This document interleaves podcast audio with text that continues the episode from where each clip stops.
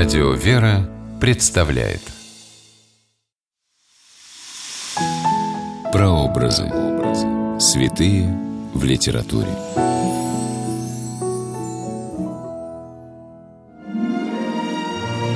Писатели разных веков много раз пересказывали жития святых, всякий раз находя в них что-то важное и актуальное. Здравствуйте! С вами писатель Ольга Клюкина с программой «Прообразы. Святые в литературе». Сегодня мы говорим о преподобном Сергии Радонежском и книге Бориса Зайцева «Преподобный Сергий Радонежский». Место действия – Сергиев Посад. Время действия – XIV век по Рождестве Христовом. Писатель Борис Константинович Зайцев закончил книгу «Преподобный Сергий Радонежский» в 1926 году в Париже. В России он пережил Октябрьский переворот и Гражданскую войну, на которой были убиты его пасынок и племянник. Затем был арест, цепной тиф, вынужденная эмиграция. Свою любовь к родине, всему русскому, писатель-эмигрант постарался выразить в образе святого Сергия Радонежского. Сергий — благоуханнейшее дитя севера. Прохлада, выдержка и кроткое спокойствие, гармония негромких слов и святых дел создали единственный образ русского святого. Сергий глубочайше русский, глубочайше православный. В нем есть смолистость севера России, чистый, крепкий и здоровый ее тип.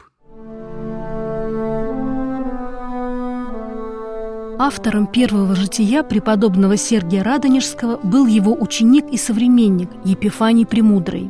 Епифаний делал записи об игумене Сергии, как он сам пишет, для себя, про запас, на память и для пользы.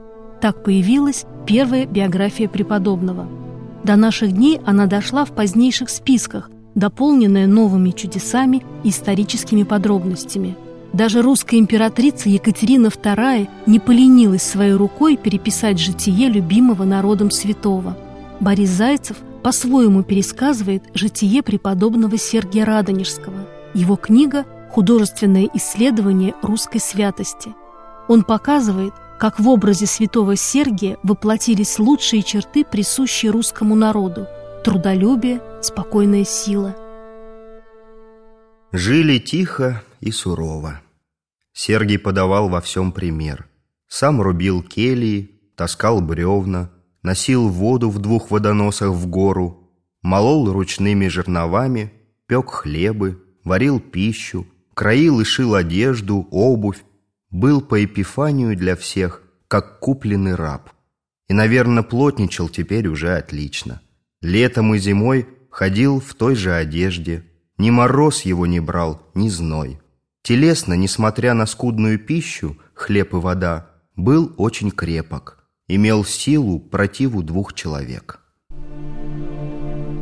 Борис Зайцев сравнивает преподобного Сергия Радонежского с любимым святым западного мира Франциском Ассизским и подчеркивает, в поступках Сергия нет никакого экстаза, вся его жизнь, ставшая житием, поражает спокойствием и природной внутренней гармонии.